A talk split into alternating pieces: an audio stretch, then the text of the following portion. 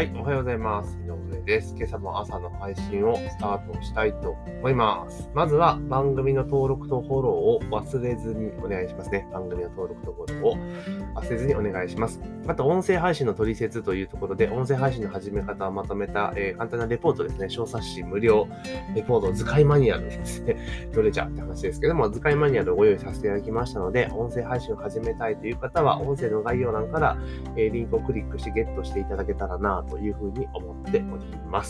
ということで本日はですね、えー、セブン仮設店舗営業に抗議元大阪元オーナー嫌がらせという記事がね、ありましたので、えー、まあ、それについてちょっとね、お話をしていこうかなというふうに思います。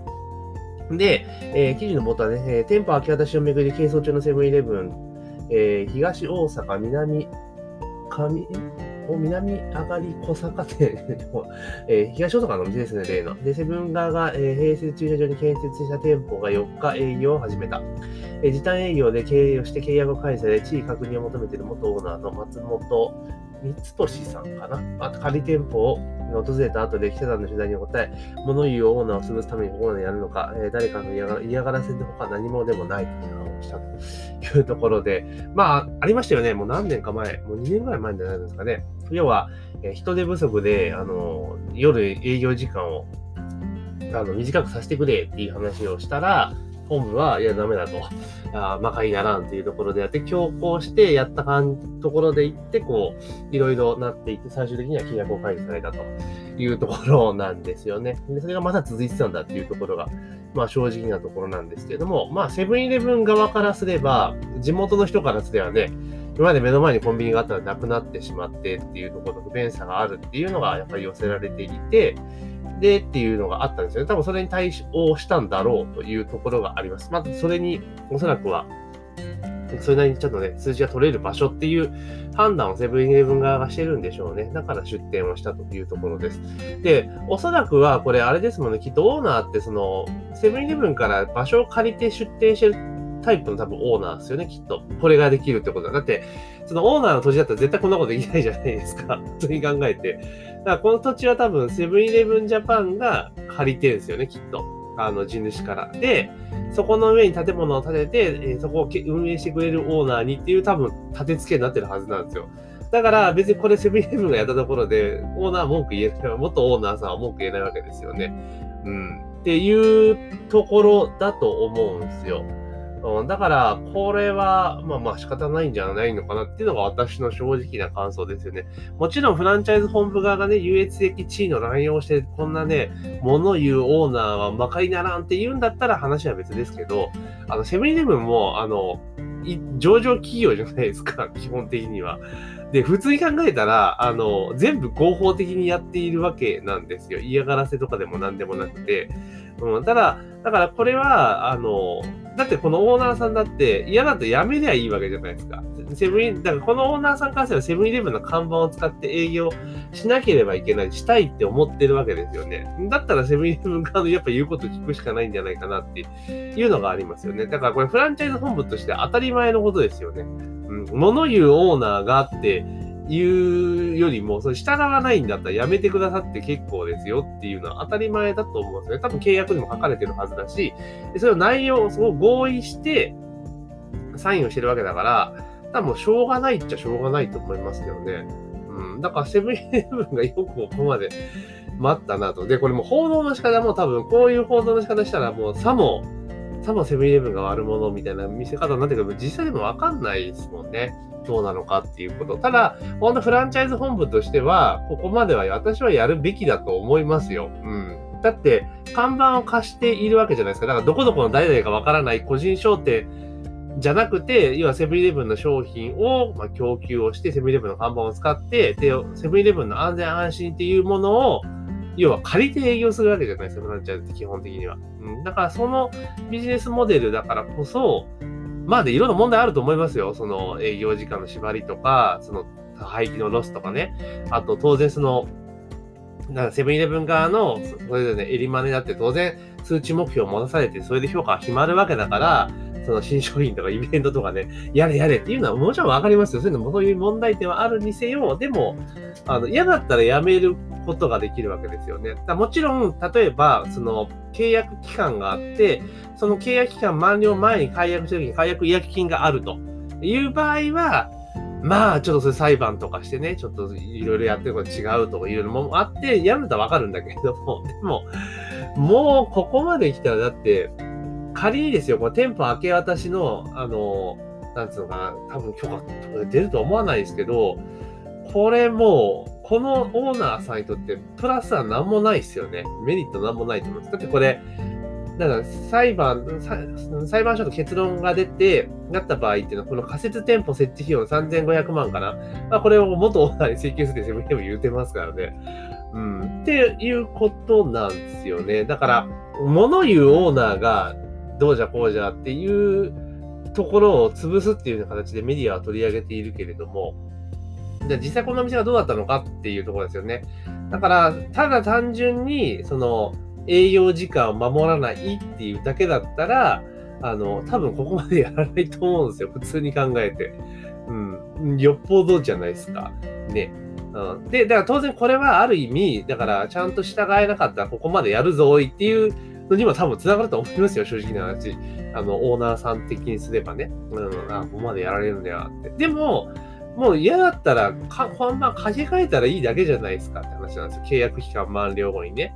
うん、ただ、わかんないですよ。その、例えばセブンイレブンと契約していて、で、契約期間満了になって、で、自分の物件でやってるときに、例えば、その後何年間かは、例えば他のコンビニエンスストアと契約加盟できないって契約で縛りがあるかもしれないですけど、それはちょっとわからんですが、まあ、ただ、嫌だったらやめりゃいいだけのことなので、まあ、どうなのかなっていうふうに思いますよね。うん。で、結局じゃあこのお店のね、あの、じゃあここまでやられて、どうなんだろうってネットで調べていくと、あの、やっぱり、全部が正しいとわかんないですよ。ネットで読むなんてもう、ベンチョン落書きみたいなもんですから、わかんないですけど、でもやっぱりその、良くない話っていうのは出てますよね。それが事実かどうかわからないですよ。うん。事実かどうかわからないし、こうやってなんかあの、ね、話題になったお店だからこそ、まあいろいろな面白かった書き込む人も当然いらっしゃいますからね。あのだって今多分、この話題がまだ出てきたわけじゃないですか。ってなったら多分 セ、セブン、えー、オーナー、セブン東大阪、元オーナーみたいな検索だったらアクセス絶対集まるので、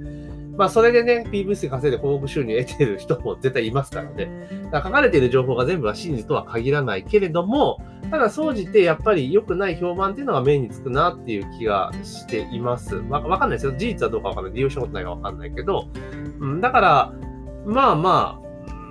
思いますけど、私はもうフランチャイズでやっていて、しかも多分、この、えー、今の店舗の立て付けから行くと、そのセブンイレブンがか作って、セブンイレブンが敷地を借りて、で、セブンイレブンが建てた店舗を、このオーナー借りて営業してたわけだから、あの、で、セブンイレブンの意向に従わなくて、あの、なんつうのかな、あの、で、契約解除されたら出ていけって言われたら当然ですよね。あと、これってあれじゃないですか。結局は、えー、家を貸していて、で、契約不履行があって、出てってくださいとか、家賃をずっと滞納し続けてで、もう出て契約がだからあの解除されて出てってくださいって言ってる時に出ないのと一緒なんですよね。まあ、もちろん日本ってそのなんだろう、借り主側がすごくね、保護されているから、すぐ出せとかできないにせよ、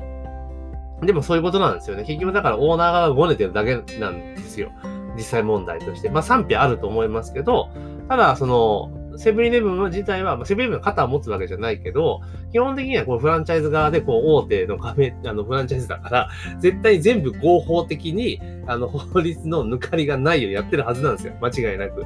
うん。だから、で、こう、報道の仕方も、あの、このオーナー側をかわいそうって見立てて、大手企業をなんか悪者っていうふうに見せた方が、当然、まあ PV 数も視聴数も取れるからだけのことだと思うので、だから事実は、多分これ地元の人はよく知っているんじゃないですかね。うん。で、だ、だって、例えば地元の人でそのトラブルとかが全然わかんないですよ。これあくまで私の推測ですけれども、地元の人がトラブルの、本当にセブンイレブンがなくて不便してるぞって言ったら、今のお店を開けてくださいよっていう風なお、あれじゃないですか、なるわけじゃないですか。でもそうじゃなかったわけですよね、きっとね。で、セブンイレブン側としても、あの、あれですよね。あの、なんとかな。要望があったから出しましたよっていうだけのことなので。で、これで24時間営業して、すげえ夜とかめっちゃ売り上げ上がったらっていう話もありますよね。まあだからもう、どう、どう考えても、もう、勝負はあるんですよ。うん、だから、結局は、まあ、ななんか後ろから誰かやってるのかもしれないですけど、わかんないですけど、だからもうこれはもうしょうがないんじゃないですかなって。早くだから、誰も得しないじゃないですか、実際問題。このオーナーさんも、その間収入がないわけだし、まあ何かどうかわかんないけど、あとセブンイレブンのがあってイメージ的に悪いわけですよね。で、これ、わかんないですよ。セブンイレブン側が、まあそこま、ここまでやったらちょっと嫌がらせかなと思うかもしれないですけど、でも、この間の、そのブランドイメージの既存に対して、あれですよ、損害賠償訴訟を起こさない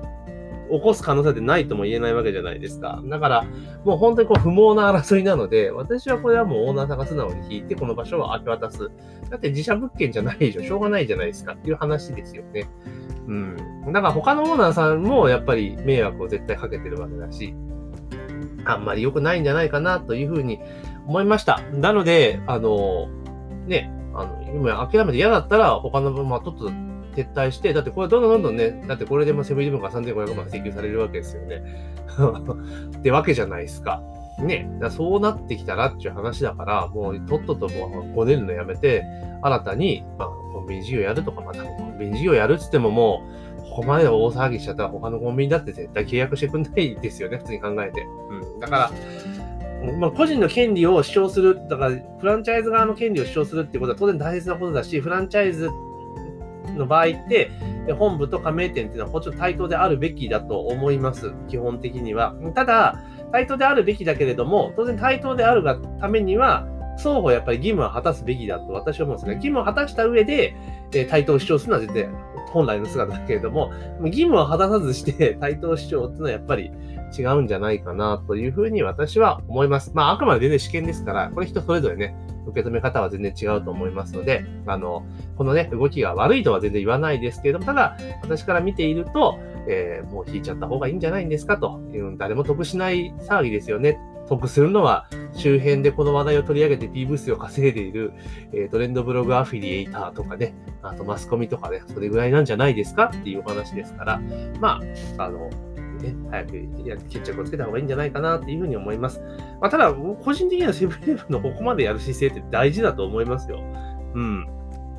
だって、ごネタ物勝ちはやっぱり良くないというふうに思うので、フランチャイズ側からするとね、ごネタ物勝ちでは良くないってことは、だから正しく適正にやるべきだと思うし、だからこういうことまでしっかりやるからこそ、ある意味信頼っていうのは得られるんじゃないかなというふうに思います。というところで今日はですね、セブンが仮設店舗でって、まあ、すげえなっていう個人的には思いましたけれども、まあ、当然フランチャイズ本部としては、まあ、そこまでやっても当然かなと私は思いましたので、まあ、それについてはもう試験ですけど、まあ、完全なしなる試験ですが、私の意見をお話をさせていただきました。えー、今日の番組聞いてね、いいなと思ったら、いいねボタンを押してください。あと、番組の登録とフォローをね、忘れずにお願いいたしますというところと、え、音声配信の取説というものをね、配っておりますので、えー、もしよろしければ、えー、そのマニュアルね、配っておりますので、読んでいただけたら今日から音声配信できるようになりますので、えー、ぜひね、音声配信始めたいという方はですね、えー、音声の概要欄にリンク貼っておりますので、こちらの方からゲットしていただけたらというふうに思っております。というところで本日の朝の配信は以上とさせていただきます。今日も一日頑張っていきましょ